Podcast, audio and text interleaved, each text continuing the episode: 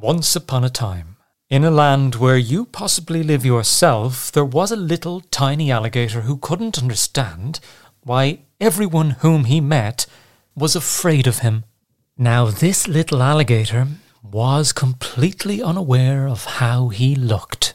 He might have been little, but he was also rather fearsome, with sharp claws and even sharper teeth with little bits of meat in between them from the previous night's dinner, and now almost swaying like a hammock on a breezy day.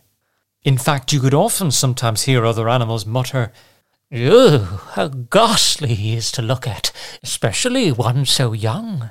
That being said, for such a fearsome alligator, he actually was a sweet little soul.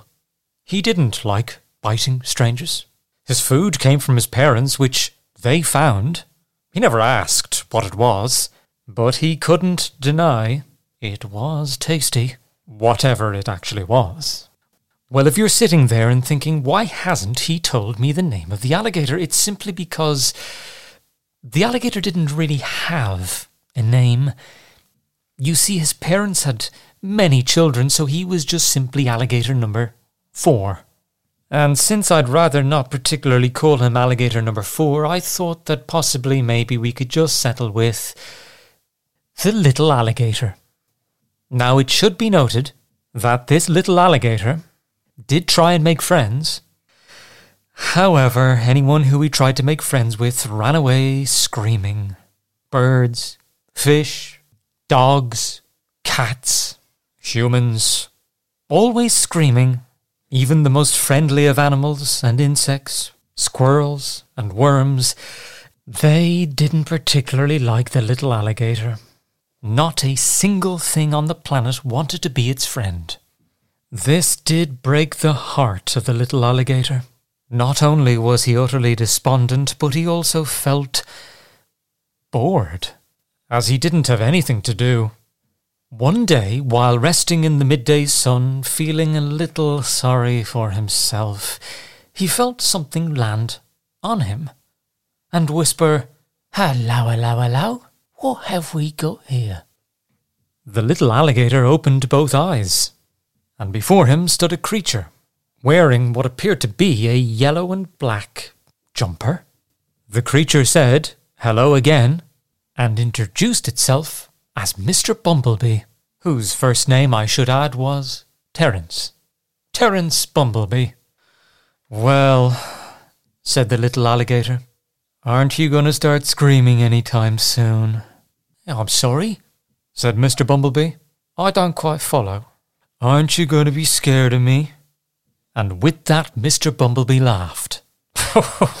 what? Be scared of you?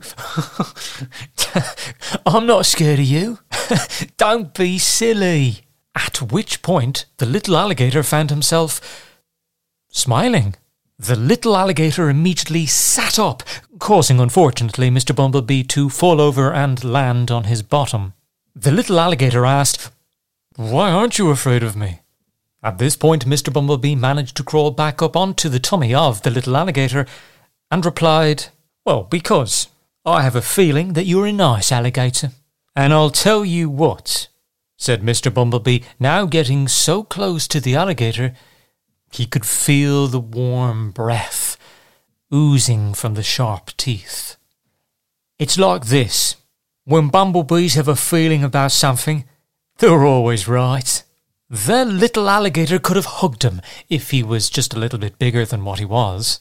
He was truly in awe of this complimentary Mr. Bumblebee. And before you could say the phrase, Oi, how about some honey, Mr. Bumblebee? Mr. Bumblebee flew around the little alligator, and the little alligator chased him playfully, so happy that somebody finally wasn't scared of him. When all the other animals who, by the way, had been watching and holding their breath, saw that Mr. Bumblebee was now playing with the little alligator, they slowly made their way towards the two play friends. And out of nowhere, the little alligator suddenly noticed that there were two squirrels, a worm, four rabbits, two robins, and a magpie, all beside him.